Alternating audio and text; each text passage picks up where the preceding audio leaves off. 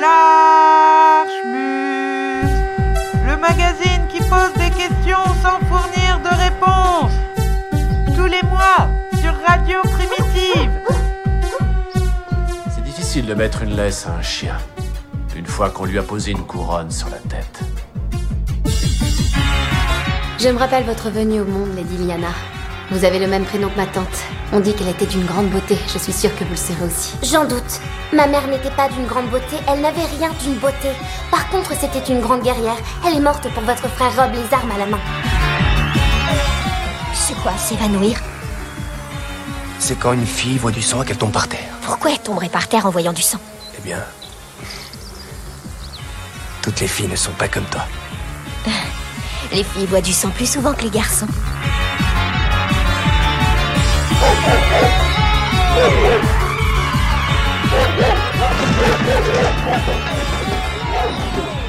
The question of one's immortal soul that this is the only object of man's life is seen to be correct by the fact alone that every other object is senseless in view of it. Therefore,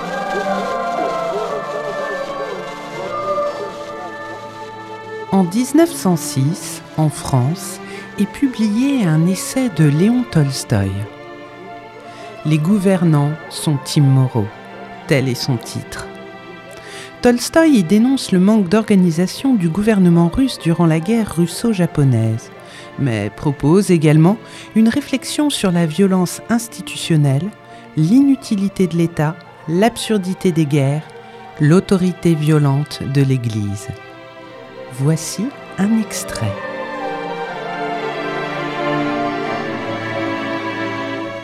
Chapitre 6 Inutilité de l'État. Que sont de nos jours les gouvernements sous lesquels les hommes ne croient pas pouvoir vivre? S'il fut un temps où le gouvernement apparaissait comme un mal nécessaire, ou moins grand que celui qui pouvait résulter du manque de défense contre des voisins organisés, il n'est pas douteux qu'il soit devenu aujourd'hui inutile, et un mal bien plus grand que celui dont il effraye le peuple. Le gouvernement en général, pas seulement militaire, pourrait être inoffensif, je ne dis pas utile, s'il était composé d'hommes sains, infaillibles, comme le conseille la sagesse chinoise. Mais, par la nature même de son activité, toute de violence, le pouvoir est détenu par les plus immoraux, grossiers et impudents des hommes. Tout gouvernement, à plus forte raison celui qui dispose d'une force armée, est la plus terrible et la plus dangereuse des institutions existantes. Le gouvernement, dans le plus large sens du mot, en y comprenant les classes fortunées et les membres de la presse, n'est qu'une organisation qui met la majorité des hommes à la discrétion d'une minorité qui détient le pouvoir. Celle-ci se soumet à son tour à l'autorité d'un groupe d'hommes plus restreint encore. Celui-ci à un autre moins nombreux, et ainsi de suite jusqu'au sommet de la pyramide hiérarchique où sont placés quelques hommes, ou un seul, qui doivent à la force armée leur domination sur leurs semblables. Au sommet de cette pyramide s'installent toujours quelques-uns, ou un seul, qui font preuve de plus de ruse, d'audace ou d'immoralité, ou ceux qui sont leurs héritiers. Aujourd'hui, c'est Boris Godounov, demain, c'est Grigory Autrepief. Aujourd'hui, c'est la débauchée Catherine qui fait étrangler son mari par ses amants. Demain, c'est Pougatchev. Après-demain, le fou Paul, Nicolas Ier, Alexandre III. Aujourd'hui, c'est Napoléon, demain Bourbon ou un d'Orléans, Boulanger ou la bande des panamistes. Aujourd'hui, c'est Gladstone, demain Salisbury, Chamberlain, Rhodes. Et c'est à ces gouvernants qu'on donne plein pouvoir, non seulement sur les biens et sur la vie de tous, mais même sur l'instruction, l'éducation religieuse, morale et intellectuelle des hommes. Nous construisons une terrible machine gouvernementale. Laissons s'en emparer qui le veut, et la chance favorise toujours les pires. Nous nous soumettons servilement au maître, et puis nous nous étonnons de notre situation précaire. Nous avons peur des bombes des anarchistes, et nous ne nous effrayons pas devant l'horrible organisation qui nous menace des plus grandes catastrophes. Les hommes se laissent ligoter au point qu'une seule personne peut les conduire à sa guise. Ils laissent traîner le bout de la corde qui les lie, et le premier scélérat ou sot qui veut s'en saisir fait de ce qu'il veut. N'est-ce pas le cas de tous les peuples qui instituent et maintiennent le gouvernement, appuyés sur la force armée et se soumettent à lui? Mais pouvons-nous vivre sans gouvernement? Ce sera le chaos, l'anarchie, la perte de tous les fruits de la civilisation, le retour des hommes à l'état sauvage si vous touchez à l'ordre des choses établies, si vous abolissez le gouvernement, les plus grands malheurs nous assailleront. Émeutes, pillages, meurtres, et finalement ce sera le règne de tous les méchants et l'asservissement des bons. Ainsi, parlent non seulement ceux à qui l'état des choses actuelles est profitable, mais ceux-là même à qui il est manifestement nuisible et qui cependant ne pensent pas pouvoir vivre sans lui, tellement ils y sont habitués. Les hommes qui sont au pouvoir affirment que leur autorité est nécessaire afin d'empêcher les méchants de maltraiter les bons, entendant par là qu'ils sont les génies bienfaisants protégeant ceux-ci contre cela. Mais dominer veut dire violenter. Violenter veut dire faire contraire à la volonté de celui qui est l'objet de l'oppression, et certes contraire à ce que ne voudrait pas supporter celui qui violente. Par conséquent, être au pouvoir veut dire faire à autrui ce que nous ne voudrions pas qu'on nous fît. Autrement dit, être au pouvoir, c'est faire du mal. Se soumettre, c'est préférer la résignation à la violence, et préférer la résignation, c'est être bon ou moins méchant que ceux qui font aux autres ce qu'ils ne voudraient pas qu'on leur fît. C'est pourquoi ce ne sont pas les meilleurs, mais les pires qui, selon toute probabilité, ont toujours été au pouvoir et qui y sont encore. Il peut y avoir des méchants parmi ceux qui se soumettent aux gouvernants, mais il n'arrive jamais que les meilleurs dominent les pires. C'est pourquoi, sans insister sur le fait que les émeutes, pillages, meurtres qui pourraient aboutir au règne des méchants et à l'asservissement des bons se produisent déjà aujourd'hui, je ferai remarquer que la croyance à la possibilité de troubles et de désordres que provoquerait l'abolition de l'ordre actuel ne prouve nullement que cet ordre soit bon. Si vous touchez à l'organisation existante, vous causerez les plus grands désastres. Retirez seulement une brique des milieux d'autres, formant une colonne étroite, haute de plusieurs mètres, et aussitôt elle s'écroulera et toutes les briques se briseront. Mais qu'on ne puisse retirer une seule brique ou lui donner le moindre coup sans que la colonne s'effondre, cela ne prouve nullement qu'il soit raisonnable de laisser toutes ces briques rangées d'une façon aussi irrationnelle. Cela prouve au contraire que la disposition des briques est mauvaise, il faut donc les disposer suivant un ordre qui assure leur équilibre, afin qu'on puisse les déplacer sans détruire celui-ci. Il en est de même de l'organisation de l'État moderne. Elle est artificielle et chancelante, et le fait que le moindre choc peut la détruire, loin de démontrer son utilité, prouve au contraire que si elle eut jamais sa raison d'être, elle est devenue aujourd'hui complètement inutile, donc nuisible et dangereuse. Elle est nuisible et dangereuse parce qu'avec elle, tout le mal qui existe dans la société, au lieu de diminuer, augmente et s'affermit. Et il augmente et s'affermit parce qu'il est justifié et revêtu de formes séduisantes ou bien il est dissimulé. Cette prospérité des peuples qui nous apparaît dans les États soi-disant bien organisés et qui sont gouvernés à l'aide de la violence n'est en réalité qu'une apparence, qu'une fiction. Tout ce qui trouble la belle ordonnance extérieure, tous les mœurs de faim, tous les malades, tous les débauchés hideux, tous sont cachés en des endroits où nous, nous pouvons les voir. On ne les voit pas, mais cela ne prouve pas qu'ils ne soient pas. Ils sont au contraire d'autant plus nombreux qu'ils sont mieux cachés, et ceux qui sont cause de leur misère se montrent d'autant plus cruels envers eux il est certain que l'arrêt de l'activité gouvernementale, autrement dit de la violence organisée, troublera la belle ordonnance extérieure de nos sociétés. Mais elle ne les désorganisera pas. Elle fera seulement apparaître la désorganisation cachée et nous permettra d'y porter remède. Les hommes croyaient jusqu'en ces derniers temps qu'ils ne pourraient pas vivre sans gouvernement. Mais la vie évolue, et les conditions de la vie autant que les opinions des hommes se modifient. Malgré les efforts des gouvernants pour maintenir les peuples dans un état d'enfance qui amène le sujet maltraité à se féliciter d'avoir à qui se plaindre, les hommes, et en particulier les ouvriers, tant en Russie qu'en Europe, se dégagent de plus en plus de leur situation de mineurs et commencent à comprendre les véritables conditions de leur vie.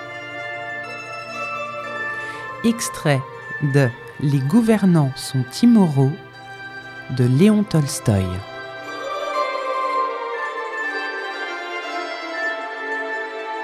L'archmutz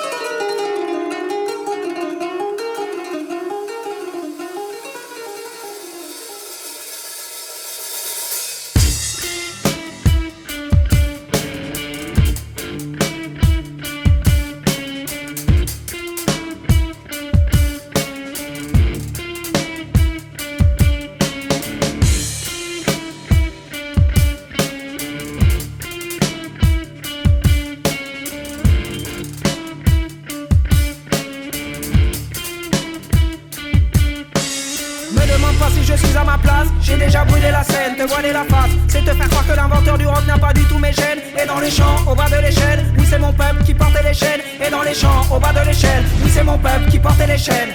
Il faut faire ça dans la rock attitude de toute la bourgeoisie parisienne. Moi j'aime le clean, le blanc de mes pompes, le bleu de mon jean, c'est de l'hygiène. Paraître pauvre, c'est un caprice, un privilège que les riches aiment. Paraître pauvre, c'est un caprice, un privilège que les riches aiment.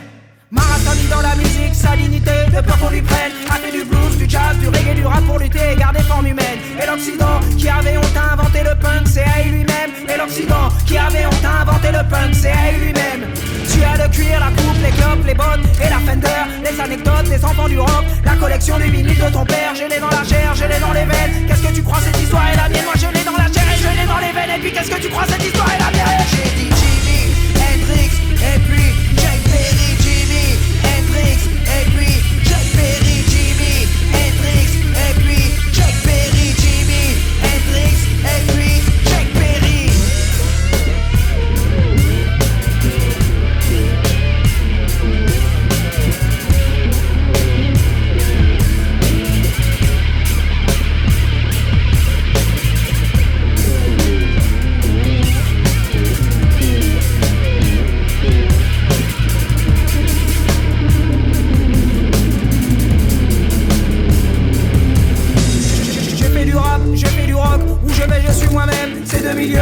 Jamais prêts pour le choc que je produis chaque fois je m'amène. Anomalie du 93 avec une gueule caribéenne. Anomalie du 93 avec une gueule caribéenne. J'ai un penchant, je l'ai jamais caché pour les textiles autopsie ma haine. Ma bouche à tout, les jours des cartouches à cracher, et du coup cela crée le malaise. Et je suis noir dans un monde blanc, c'est impossible que je ne taise. Oui, je suis noir dans un monde blanc, c'est impossible que je ne taise. Sur la guitare, la batterie et là-bas, je viens casser l'ambiance et apporter la crasse. Le rock est sans défense, je bouge dans tous les sens, les arroser des sens, lui et donner la chasse. J'ai des anges, je l'ai dans le sang, dans mon élément, ça me va comme un gant. On m'a pas invité, c'est pas moi qu'on attend, je viens représenter le clan des combattants. Dispo pour ma diaspora, lié par des types mourants. Dispo pour ma diaspora, lié par des types mourants. J'ai dans la chair, j'ai dans les veines, car cette histoire est la mienne. Je l'ai dans la chair, je l'ai dans les veines, car cette histoire est la mienne.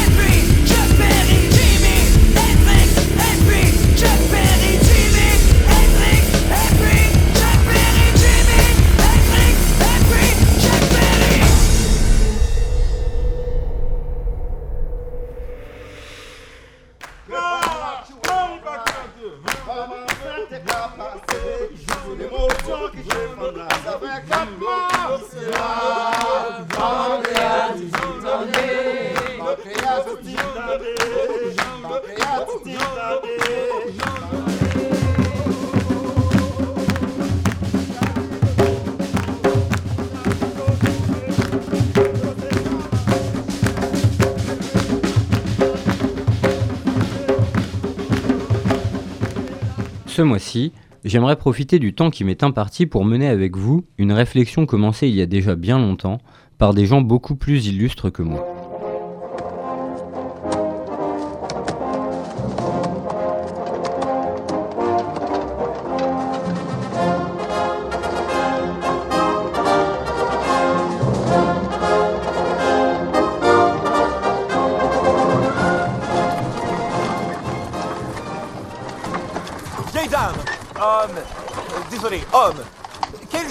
Vit dans ce château, là-bas. J'ai 37 ans. Quoi? J'ai 37 ans, je ne suis pas vieux. Mais je ne peux pas juste t'appeler homme. Vous pouvez dire Denis. Et je ne savais pas que tu t'appelais Denis. Alors, vous n'avez pas cherché à le savoir, pas vrai? J'ai dit que j'étais désolé pour la vieille dame vue de derrière, on a dit. Mon objection, c'est que vous m'avez automatiquement traité comme un inférieur. Mais enfin, je suis roi. Oh, roi merveilleux. Et comment c'est arrivé, hein? En exploitant les travailleurs, en vous accrochant à un dogme impérialiste dépassé qui perpétue les différences économiques et sociales dans notre société. Pour qu'il y ait un tant soit peu de progrès... Denis, quelle faut- jolie pourriture il y a par ici Oh Comment allez-vous? Comment allez-vous, bonne dame? Je suis Arthur, roi des Bretons. À qui appartient ce château? Le roi de... Des Bretons.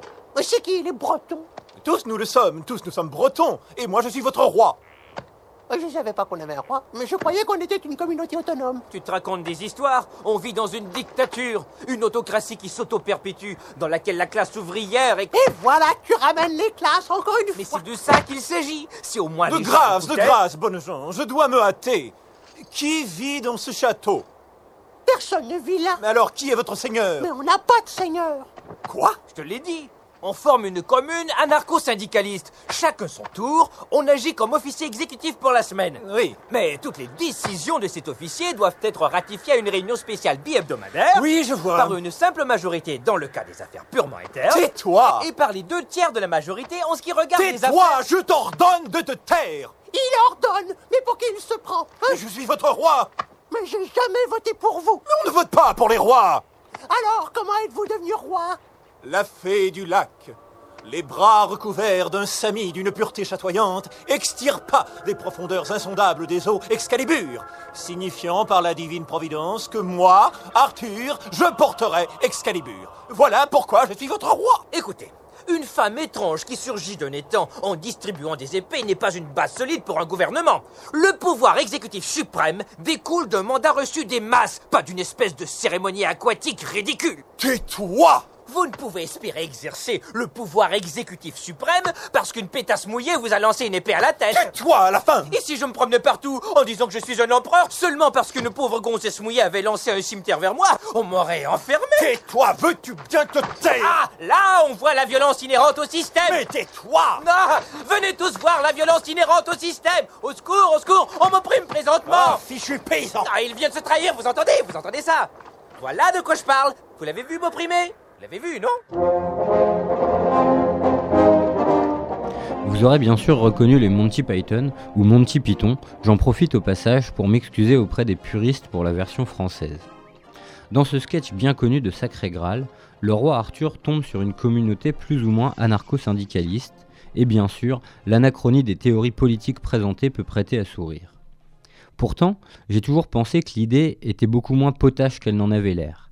En effet, dans l'histoire avec un grand H, celle qu'on apprend à l'école ou à la télé avec Stéphane Bern, les moteurs sont peu ou prou toujours la famille, la nation ou la religion. La recherche d'un idéal politique, en dehors de ces cadres, ne semble être qu'une lubie des hommes de notre temps. Pourtant, cette même histoire est émaillée d'histoires de révolte, des esclaves de Spartacus à la Révolution française, en passant par la guerre d'indépendance écossaise pour ne prendre que des exemples antérieurs à l'écriture du Capital. Depuis quelques années, on redécouvre régulièrement des histoires de colonies autogérées, qui fleurirent à travers le monde dès la fin du XIXe. Un exemple très connu et documenté est celui de la colonie Laissée, à Aiglemont, dans les Ardennes, pas loin d'ici. Ces expériences, si elles ont en commun d'être contemporaines ou postérieures à la théorisation du communisme par Karl Marx ou à sa démonstration pratique avortée lors de la Commune de Paris, je n'arrive à croire qu'elles soient les premières du genre. Il semble évident, et même en prenant en compte les contextes et connaissances historiques, que des hommes et des femmes ont essayé de fonder des communautés en dehors du monde, entre guillemets, dans lequel ils et elles vivaient. Cela a pu prendre la forme de confréries pirates, de petites bandes à la Robin des Bois qui se sont mis à vivre de la rapine et du vol, mais cela a aussi pu prendre la forme d'un petit groupe de gens qui partent pour s'installer sur des terres inhabitées pour vivre leur vie à l'écart des seigneurs de guerre locaux. Et cela me semble d'autant plus vrai que l'on remonte l'histoire. Il me semble fort probable que des petites communautés agricoles proto-communistes, dans le sens où les gens qui y vivaient et recherchaient le ratio idéal de liberté et d'égalité pour chacun de ses membres, aient existé à peu près en tout temps. Et je me risquerais même à avancer que la fuite d'une tyrannie vécue ou ressentie, dans ses sens les plus larges, et la recherche des idéaux de liberté et d'égalité fut un moteur bien plus important du déplacement des premières communautés humaines que l'envie d'aventure ou les joies du commerce. Voyez cela comme du proto-communisme ou du proto-hippisme, rapport aux hippies et pas aux chevaux. hein. Mais si j'exprime de sérieux doutes quant à une autogestion originelle chez un quelconque peuple primitif, il me semble évident que les humains ont toujours été des humains et que dans un groupe devenu suffisamment grand, un plus petit groupe d'hommes et de femmes se soit dit qu'il pouvait aller faire autrement et même mieux un petit peu plus loin. Et même si nous n'en avons aucune trace et que je n'ai jamais rien lu de sérieux sur le sujet, je ne peux pas m'empêcher de croire que la communauté des Monty Python est un peu plus qu'une blague, que durant le Moyen Âge, des protozades ont forcément existé dans des forêts particulièrement denses ou des vallées inaccessibles. Je vois d'ici des groupes de gens qui se réunissent ensemble pour moudre le grain afin de se réapproprier le savoir-faire du meunier. Les débats entre les végétariens et les viandards, qui à l'époque devaient se transformer en débat religieux sur l'animisme plutôt qu'en débat écologique sur la consommation de viande. Les rixes et les guet-apens tendus aux représentants de l'autorité locale, desquels on rigole le soir au coin du feu, jusqu'au jour où l'autorité locale en a marre de ces petits cons en train de jouer à Robin des Bois dans la forêt et qu'elle vienne écraser tout cela pour n'en laisser aucune trace, aucune histoire. Et ils doivent être des milliers, des millions même dans le monde à avoir essayé avant nous de faire leur truc à eux en se dépêtrant comme ils et elles le pouvaient de la religion de l'époque, du système politique en place et de leur lieu de naissance. Les Francs, en colonisant le territoire auquel ils donnent aujourd'hui leur nom, ont dû faire table rase d'une multitude d'expériences, encore une fois proto-autogestionnaires, qui devaient fourmiller dans un empire romain en perte de vitesse et donc probablement de pouvoir normalisateur. Je suis prêt à mettre ma main à couper que quelque part en Gaule, entre 200 et 400, au moins une villa romaine, une luxueuse avec mosaïque, colonnade et tout le tout team, a été squattée par un groupe d'individus .e.s qu'ils et elles ont eu des débats interminables sur le prix auquel vendre le vin et la cervoise pendant les concerts de lyre du samedi soir. Et d'ailleurs, Était-ce une bonne idée d'organiser ce concert? Parce que le groupe qui venait jouer, des chevelus qui se réclamaient descendants des druides d'antan, n'en avait, en vrai, pas grand-chose à foutre de la politique et de la lutte contre l'hégémonie culturelle romaine, et qu'ils voulaient juste passer leur temps à fumer de la sauge et à être des gros lourds à l'humour douteux. Le jardin de rose de l'ancienne noble propriétaire aurait été bêché pour planter des tubercules comestibles, puis abandonné, parce que quand même jardiner c'est un peu chiant, donnant là encore lieu à d'interminables débats quand les plus courageux et courageuses de notre petit groupe utilisaient le bâtiment de la vieille écurie pour ouvrir un atelier de réparation de chariots, ouvert à tous et toutes, dans lequel personne ne savait vraiment réparer un chariot, mais où un bric-à-brac d'ustensiles et d'outils récupérés à droite à gauche permettait sûrement à un agriculteur local de passer réparer sa charrue en échange de quelques conseils sur la façon de sauver les tubercules abandonnés. De la même façon que 300 à 500 ans avant, entre moins 100 et moins 50 avant notre ère, les premiers émissaires romains arrivant à la frontière avec la Gaule belgique ont dû subir des colibés le long des routes qu'ils parcouraient, à base de Eh toi, ton roi des dieux, il baisse des signes et autres Eh moi je descends pas d'un mec qui suce une louve, hein. Avant qu'en quelques années, la fronde importée par les légions impériales venues des Baléares, qui parcoururent le territoire durant la guerre des Gaules, ne se popularise et qu'un Balatonus ou qu'une Boudina, pour celles et ceux qui se demandent, ce sont deux prénoms gaulois, dont on retrouve des traces dans la région de Reims. Balatonus pour le mort, au sens sûrement d'une mort initiatique ou symbolique, et Boudina pour la victorieuse, formée sur la base du mot celte boudi. Si je me permets cette digression, c'est que depuis que j'ai découvert cette information, je ne peux m'empêcher de me demander si la boudine, que tout le monde connaît sous le nom de nombril en dehors de notre région, a un lien avec ce mot celte. Pour l'instant, en tout cas, le mystère reste entier. Je disais donc qu'une boudina du 1er siècle avant notre ère a très bien pu se réapproprier la fronde comme symbole de la lutte contre l'envahisseur, comme le feront 2000 ans plus tard les Indiens du Chiapas. Qui, eux-mêmes, ne faisaient que continuer sur une pente déjà empruntée des milliers d'années encore avant notre boudina, quand les premiers groupes d'hommes et de femmes fourrageurs du Paléolithique voyaient leurs groupes se scinder. Combien de fois est-ce arrivé que la séparation en deux groupes distincts d'une meute de chasseurs-cueilleurs vienne du fait qu'un petit groupe d'hommes et de femmes décide déjà qu'ils et elles pourraient très bien s'en sortir mieux que cela et plus égalitairement s'ils allaient juste le faire entre eux de l'autre côté de la montagne? Quand plus tard leur groupe lui-même se scindra, car d'ici quelques centaines d'années, un nouveau petit groupe partira pour établir une colonie agricole pour abandonner la tyrannie de la meute. Et, même si j'ai bien conscience des fortes anachronies dans les termes utilisés, il ne me semble pas si délirant que cela que les débats dont je parle aient réellement eu lieu à un moment donné de l'histoire, quelque part à la surface du globe. Cette année, j'aimerais bien qu'on explore ensemble cet imaginaire, mélange d'uchronie et de science-fiction. Une forme de fiction historique qui sort du cadre des riches et des puissants, de leurs affaires de fesses et des conversions religieuses. Voilà, je voulais un peu poser le contexte avant de commencer à raconter les histoires de grève sur les chantiers d'un aqueduc ou d'infokiosque à base de papyrus que j'avais commencé à m'imaginer dans ma tête. Si tout se passe bien, on pourra donc commencer dans cette même émission le mois prochain, toujours en dernière partie pour notre petit moment fiction. Et pour ce mois-ci, on termine en musique avec un morceau qui n'a rien à voir avec tout ça, mais que j'ai découvert il y a pas longtemps et que j'ai bien aimé. Alors c'est un groupe de filles japonaises qui s'appelle Otoboke Beaver et le morceau s'appelle Don't Light My Fire.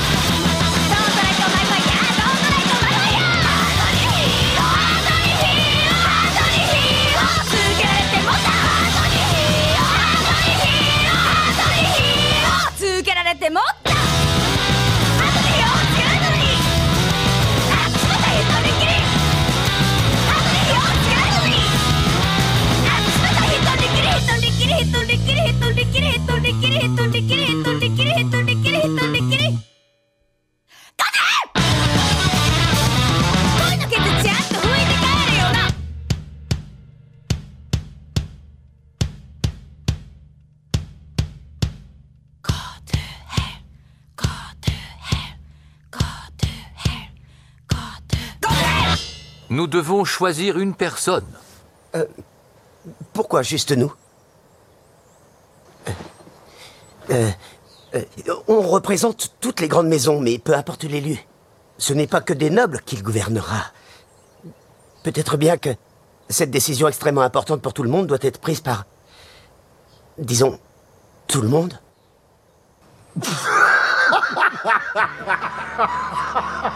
On peut peut-être demander leur avis au chien. Mon cheval a peut-être son idée.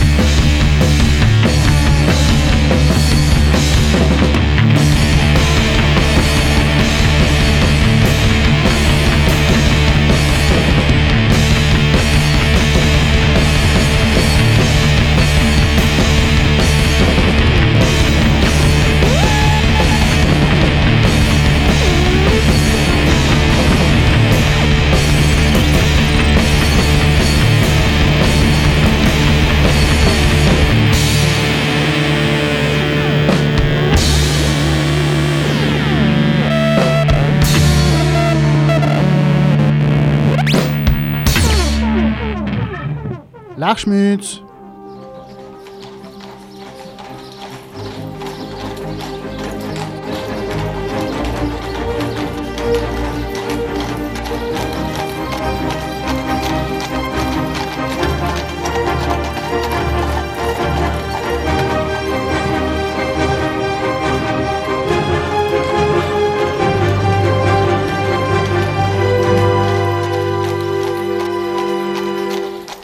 Émilie Lamotte est née vers 1877. Elle fut institutrice, conférencière, écrivaine. Néo-malthusienne et s'intéressant énormément aux questions d'éducation des enfants, Émilie Lamotte aimait les méthodes pédagogiques libertaires prônées par Francisco Ferrer et Paul Robin. À partir de 1905, elle écrivit dans le journal Le Libertaire et dans L'Anarchie. En 1906, elle participa également à la fondation de la colonie communiste de Saint-Germain-en-Laye. Je vous propose de découvrir à présent sa lettre sur l'amour, la beauté, la vie, l'inconstance et quelques autres sujets, écrite en novembre et décembre 1911.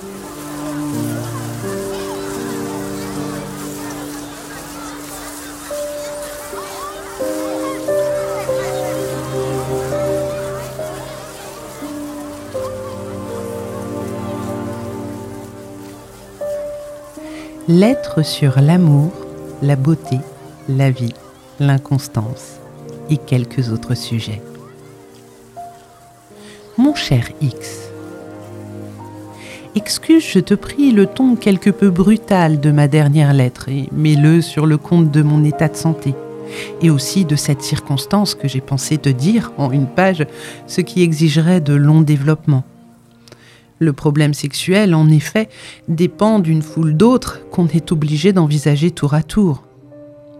Ainsi, justement, nous parlons d'aimer simultanément plusieurs personnes.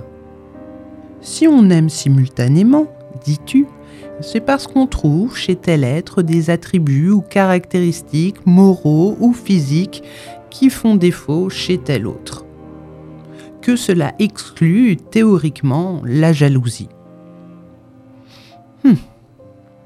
Ce qui existe théoriquement n'existe pas pour moi. Je m'attends toujours à le voir bousculer et contredire par les réalités. Et de fait, je n'ai jamais vu l'amour exister sans la jalousie. Mais ce n'est pas là ce qui me frappe le plus. C'est l'existence d'un idéal simple ou multiple chez l'amant plural. Je t'assure qu'un tel souci ne peut être que le résultat, l'un des horribles résultats de l'éducation vicieuse qui nous est infligée et qui a pour premier effet de fausser en nous l'instinct artistique. La beauté, ce n'est pas ceci ou cela, une taille élevée ou des cheveux blonds, des yeux larges ou des mains étroites, la force de l'âge ou l'adolescence, la tristesse ou la gaieté.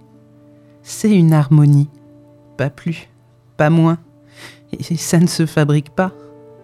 Le malheureux qui, ayant un idéal, en cherche les morceaux épars dans la nature, se charge d'un travail inutile pour un affreux résultat et ne comprend pas la vie. Il convient à tel d'être souvent silencieux, d'avoir la parole lente et rare, tandis que c'est un charme aussi saisissant chez tel autre d'avoir la parole rapide, vive, expressive et emportée. Celui-ci est intéressant par sa virile supériorité et tel autre a raison par son tendre enfantillage, etc. Jusqu'ici, nous sommes à moitié d'accord. Sauf que tu as tendance à corriger les aspects. Tu te rappelles que je t'ai dit que tu étais moraliste en matière d'art? Tu donnais tort à une casserole abandonnée au premier plan d'un paysage qui te plaisait. Or, elle avait sa raison d'être là, qui était d'y être en toute simplicité, et la douce lumière faisait ressortir le beau bleu de son émail avec autant d'indifférence que le riche vert de l'herbe. Je ne connais de lait que le chiquet, et encore. Pourtant, le chiquet comporte sa dose de joie, puisqu'il dégage facilement le grotesque. Cependant, en approfondissant, on s'aperçoit que le chiquet correspond à torture. Et c'est peut-être toute sa raison de nous choquer. Ainsi, Déroulède me dégoûte sans atténuation, quoiqu'il soit extrêmement drôle, parce que ces fourbies, ça ne vient pas tout seul. Il faut se donner du mal pour comprendre ainsi. C'est pas vrai, pas nature. De même, quand je lis Hernani, je me dis c'est-il possible de se mettre dans des états pareils? Tu sais que je suis trivial. Mais tout ce qui est simple a sa raison d'être. Sa raison d'être, harmonieuse dans les ensembles. Et même, tiens, ça n'a pas besoin d'être, ça est. Ça ne me gêne pas. Je te prie de me donner une seule bonne raison contre la casserole dans l'herbe. Celui qui aime la vie peut s'attendre à être frappé, saisi, arrêté à chaque pas par la beauté. Contrairement à ce qu'on nous a raconté à l'école, pour que nous devenions moraux, austères, méchants, la beauté court les rues et se dépense sans compter. Et quant à celui qui aime ce délicieux et primordial aspect de la vie, l'amour, à quoi ne doit-il s'attendre? Mais tant pis pour le pauvre bougre, l'infortuné travailleur qui a un idéal. Celui-là ne jouira pas de la Joconde car il n'aime que les blondes aux yeux clairs, et il n'appréciera pas la légère colombine car il n'aime que les femmes chastes et fidèles. Non seulement la sagesse est de prendre les choses comme elles sont, mais encore chaque chose est un ensemble auquel il n'y a rien à ajouter.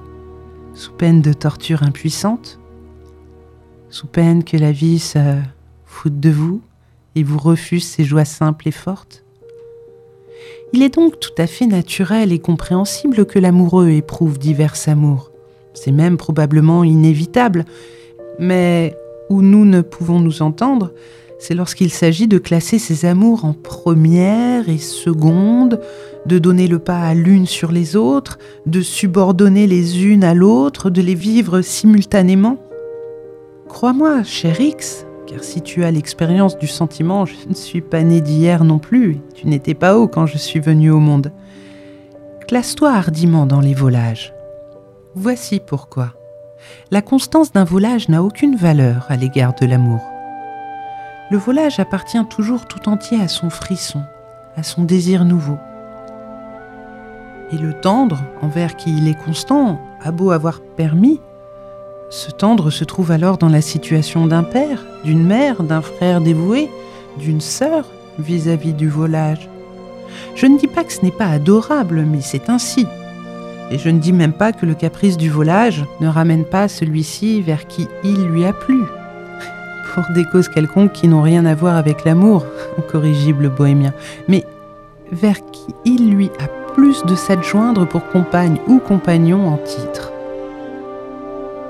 Comprends, cette fois, je te prie, que je ne professe nul dédain pour l'amour simplement émotionnel. Je ne crois qu'à lui, et il ignore les contrats de tout ordre.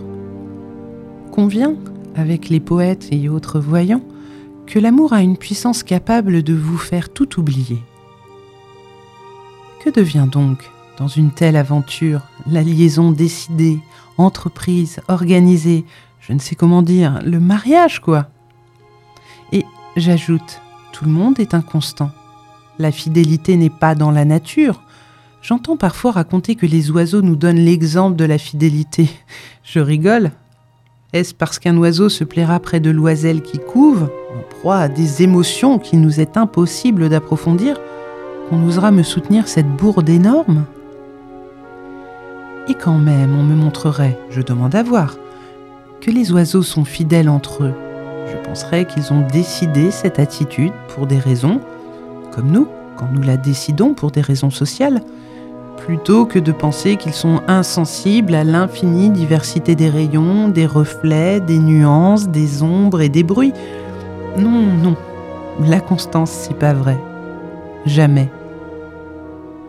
Je ne prétends pas dire qu'il ne se trouve pas des gens qui sont capables de ne réserver qu'à un seul ou une seule leur faculté amoureuse. Mais je soutiens que ce résultat ne peut être obtenu qu'au prix d'un effort de volonté, c'est une affaire d'autosuggestion. Les constants peuvent même arriver à se convaincre qu'ils sont ainsi d'accord avec leur propre nature. Mais alors ils se montent le coup, c'est-à-dire qu'ils se rendent coupables envers eux-mêmes de cette mauvaise foi qu'on peut pratiquer sans faire de tort à personne, qui a souvent pour les autres de charmants résultats même, et à laquelle je voudrais bien épargner le nom de mauvaise foi.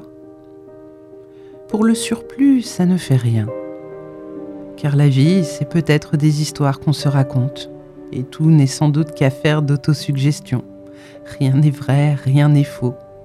Mais c'est la volonté qui vous garde à une ou un, non la nature. Physiologiquement, nous voyons être plus beaux les enfants d'union renouvelée que ceux d'un même couple. Indication exceptionnellement importante à mon point de vue. Ainsi donc, il m'est impossible d'apprécier, au point de vue de l'harmonie, l'union des constants et des volages, par la raison que je n'ai jamais vu que des volages. Bien entendu, je ne parle pas des gens chez qui la vie sexuelle est endormie, et il ne faudrait pas les faire figurer comme exemple. D'ailleurs, le sommeil de la vie sexuelle est l'indice de la grande jeunesse ou de la grande vieillesse. Dans le premier cas, elle s'éveillera, dans le second, elle a été éveillée, sois-en sûr je nie l'existence des constants.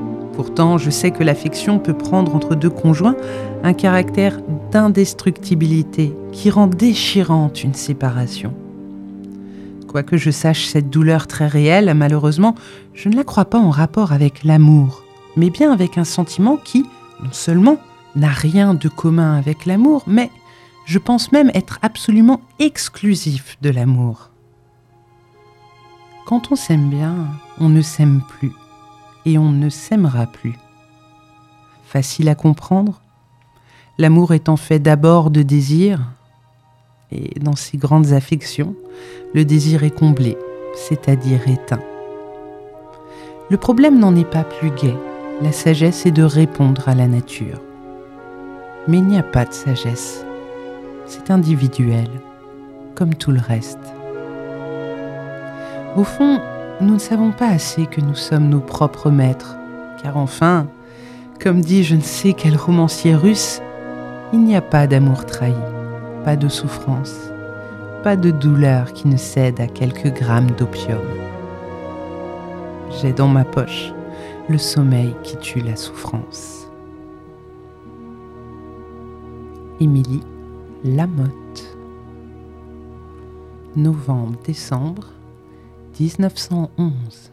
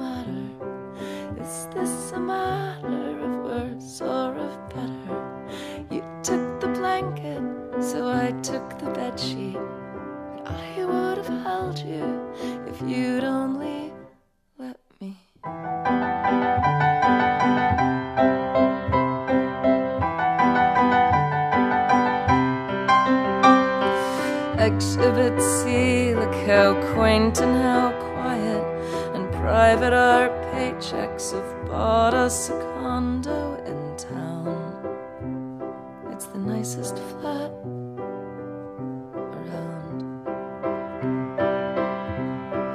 You picked a mattress and had it delivered,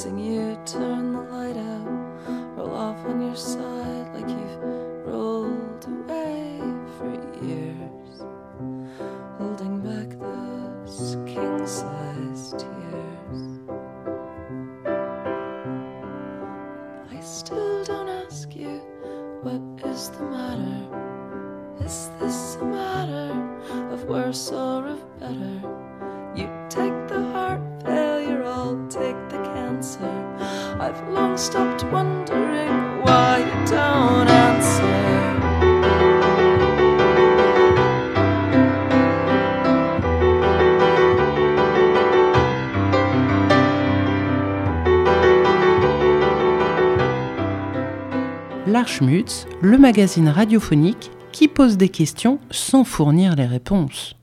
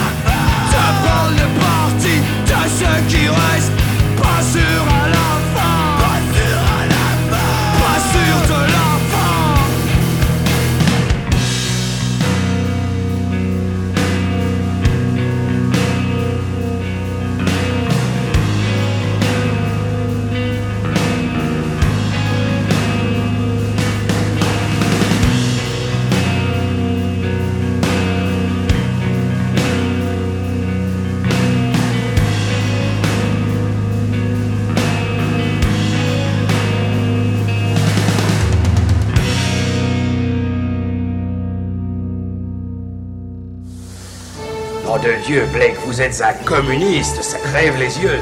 Oui, je suis communiste et un marxiste en plus, et je t'emmerde, gros combat, toi, fasciste pourri, impuissant à la solde du patronariat et de l'impérialisme yankee. Casse-toi de chez moi, gros porc, sale boche pourri, va vendre ta lessive.